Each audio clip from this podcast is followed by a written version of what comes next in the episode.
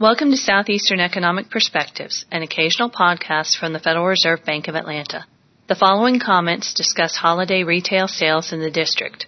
Michael Chriszt, an assistant vice president responsible for the Regional Economic Information Network, and Courtney Nosal, an analyst who specializes in the 6th District, will provide insight regarding retail sales numbers and what they might mean.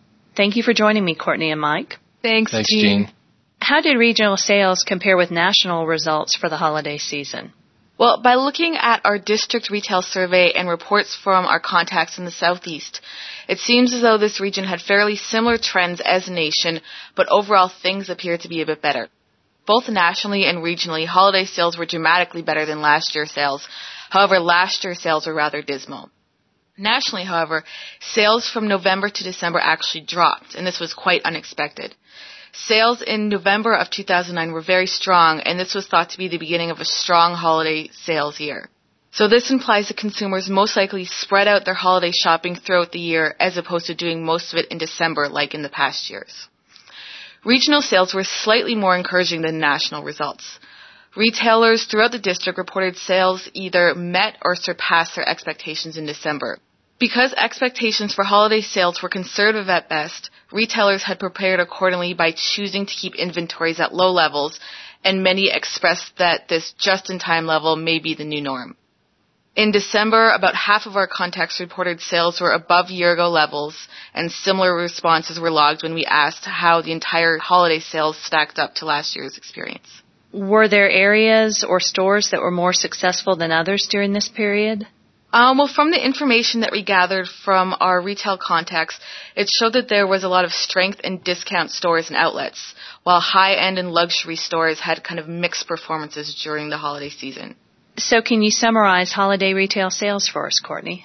Well, overall, the nation experienced disappointing holiday sales. November numbers looked promising, but this trend did not continue into December. But regionally, retailers appear to have experienced somewhat stronger holiday sales trends, especially in December, than the nation.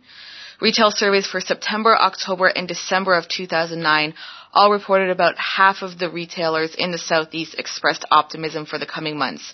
And these are the highest levels since September of 2008. So this is an encouraging sign. You know, Gene, one thing about that optimism that we've picked up in our surveys, when we look at the unemployment rate and broader measures of underemployment in the region, it doesn't really mesh up with that optimism that we're seeing with regard to what the retailers are telling us. Unemployment is, is still very high. It actually picked up in December, which was uh, a bit unexpected. Labor income isn't accelerating and credit demand remains soft and, you know, consumers are still paying down their, their debt. So we're trying to come to grips with these two really sort of opposing signs, if you will.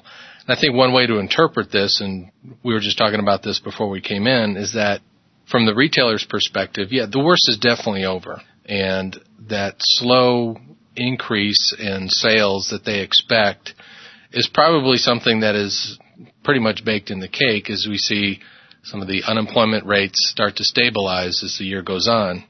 But at the same time, I don't think we should interpret their optimism as a return to the way things were prior to the recession. So not to throw cold water on that optimism that we've seen in the survey, but just to take a step back and, and be realistic. The expectations that things are, are improving and will continue to improve, I think is valid, but that improvement is going to be very slow. And I think that really comes through and a point that Courtney made about, about inventories is, is really telling because what the retailers are telling us is that their inventory levels are very low and they intend to keep them very low. So their expectations with regard to sales, I think, are a bit muted when you take that into consideration. If they expected sales to really start to increase at a, at a much faster clip, they would be telling us or indicating that they would be building up their inventories. We're not really seeing that.